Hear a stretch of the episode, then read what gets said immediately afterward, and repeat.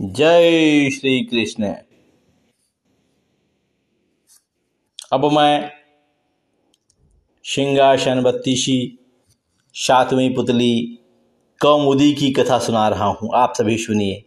सातवें दिने जैसे ही राजा भोज दरबार में पहुँचे और सिंहासन की तरफ़ बढ़े सातवीं पुतली कौमुदी जागृत हो गई और राजा से बोली, हे राजन, इस सिंहासन पर बैठने की जिद त्याग दो। इस सिंहासन पर वही बैठ सकता जो राजा विक्रमादित्य की तरह गुणवान हो। अगर तुम में उनकी तरह एक गुण भी हो तो अवश्य इस सिंहासन पर बैठना। सुनो, मैं तुम्हें परम प्रतापी वीर विक्रमादित्य की कथा सुनाती हूँ। एक दिन राजा विक्रमादित्य अपने सैन कच्छ में सो रहे थे। अचानक उनकी नींद करुण क्रंदन सुनकर टूट गई। उन्होंने ध्यान लगाकर सुना तो रोने की आवाज़ नदी की पास से आ रही थी।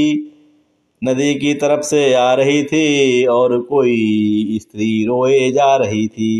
विक्रम की समझ में नहीं आया कि कौन सा दुख उनके राज्य में किसी स्त्री को इतनी रात गए, बिलख बिलख कर रोने को विवश कर रहा है। उन्होंने तुरंत राज परिधान पहना और कमर में तलवार लटका कर आवाज़ की दिशा में चल पड़े।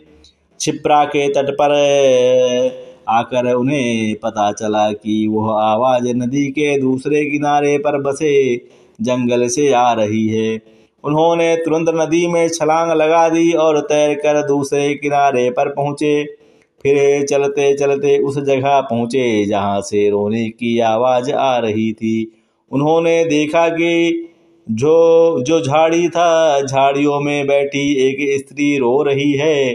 उन्होंने उस स्त्री से रोने का कारण पूछा। स्त्री ने कहा कि वह कई लोगों को अपनी व्यथा सुना चुकी है। मगर कोई फ़ायदा नहीं हुआ। राजा ने उसे विश्वास दिलाया कि वे उसकी मदद करने का हर संभव प्रयत्न करेंगे। तब स्त्री ने बताया कि वह एक चोर की पत्नी है और पकड़े जाने पर नगर कोतवाल ने उसे वृक्ष पर उल्टा टंगवा दिया है। राजा ने पूछा, क्या वो इसे फैसले से खुश नहीं है? इस पर औरत ने कहा कि उसे फैसले पर कोई आपत्ति नहीं है, लेकिन वह अपने पति को भूखा प्यासा लटकता नहीं देख सकती। चूँकि न्याय में इस बात की चर्चा नहीं कि वह भूखा प्यासा रहे, इसलिए वह उसे भोजनता पानी देना चाहती है। विक्रम ने पूछा कि अब तक उसने ऐसा किया क्यों नहीं?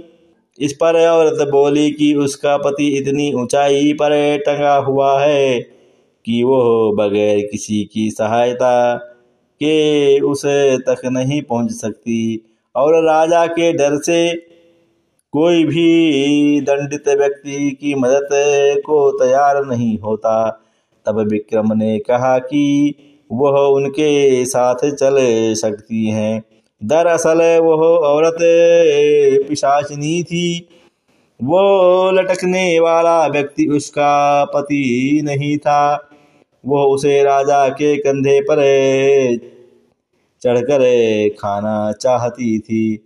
जब विक्रम उस पेड़ के पास आए तो वह उस व्यक्ति को चट कर गई। तृप्त होकर विक्रम को उसने मनचाही चीज़ मांगने को कहा। विक्रम ने कहा, वह अन्नपूर्णा का पात्र प्रदान करे, जिससे उनकी प्रजा कभी भूखी ना ना रह सके। जिससे उनकी प्रजा कभी भूखी ना रहे। इस इस पर वह पिशाचनी बोली कि अन्नपूर्णा पात्र देना उनके वश में नहीं है, लेकिन उसकी बहन प्रदान कर सकती है।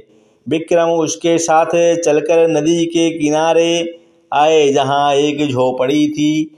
पिशाचनी के आवाज़ देने पर उसकी बहन बाहर निकली। बहन को उसने राजा का परिचय दिया और कहा कि विक्रमादित्य अन्नपूर्णा पात्र के सच्चे अधिकारी हैं। अतः वह उन्हें अन्नपूर्णा प्रदान करे, पात्र प्रदान करे। उसकी बहन ने सहर्ष अन्नपूर्णा पात्र उन्हें दे दिया। अन्नपूर्णा लेकर विक्रम अपने महले की ओर रवाना हुए। तब तक भोर हो चुकी थी। रास्ते में एक ब्राह्मण मिला। उसने राजा से भिक्षा में भोजन मांगा। विक्रम ने अन्नपूर्णा पात्र से कहा कि ब्राह्मण को पेट भर भोजन कराए। सचमुच तरह तरह के व्यंजन ब्राह्मण के सामने आ गए। जब ब्राह्मण ने पेट भर खाना खा लिया तो राजा से उसे दक्षिणा देना चाहा। तो राजा ने उसे दक्षिणा देना चाहा। ब्राह्मण अपनी आँखों से अन्नपूर्णा पात्र का चमत्कार देख चुका था, इसलिए उसने कहा अगर आप दक्षिणा देना ही चाहते हैं तो मुझे दक्षिणा स्वरूप यह पात्र दे दें, ताकि मुझे किसी के सामने भोजन के लिए हाथ नहीं फैलाना पड़े। विक्रम ने बेही चके उसी क्षण उसे वह पात्र दे दिया। ब्राह्मण राजा को आशीर्वाद देकर चला गया, और वे अपने महल लौट गए। कामुदी बोली, बताओ राजन क्या तुम ऐसा कर पाते? अगर राजा विक्रम की जगह होते, इतना कहकर कौमुदी पुनः सिंहासन में जाकर जड़वत हो गई। राजा भोजे विचारों में खो गए और सिंहासन पर बैठने का अन्य उपाय खोजने लगे। अगले दिन आठवीं पुतली पुष्पवती ने का राजा भोज का रास्ता इसको पढ़ें आप अगले अंक में।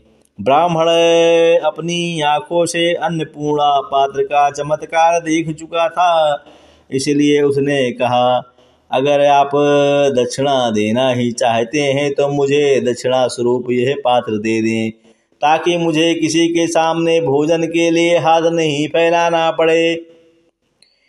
विक्रम ने बेचके उसी क्षण उसे वह पात्र दे दिया। ब्राह्मण राजा को आशीर्वाद देकर चला गया और वे अपने महल लौट आए। कौमदी बोली, बताओ राजा ने, क्या तुम ऐसा कर पाते अगर राजा विक्रम की जगह होते? इतना कहकर, कौमुदी पुनः सिंहासन में जाकर जड़वत हो गई।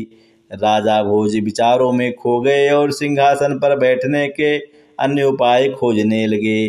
अगले दिन आठवीं पुतली पुष्पति ने रोका राजा भोज का रास्ता। श्रीमन नारायण नारायण हरि हरि। श्रीमन्नारायण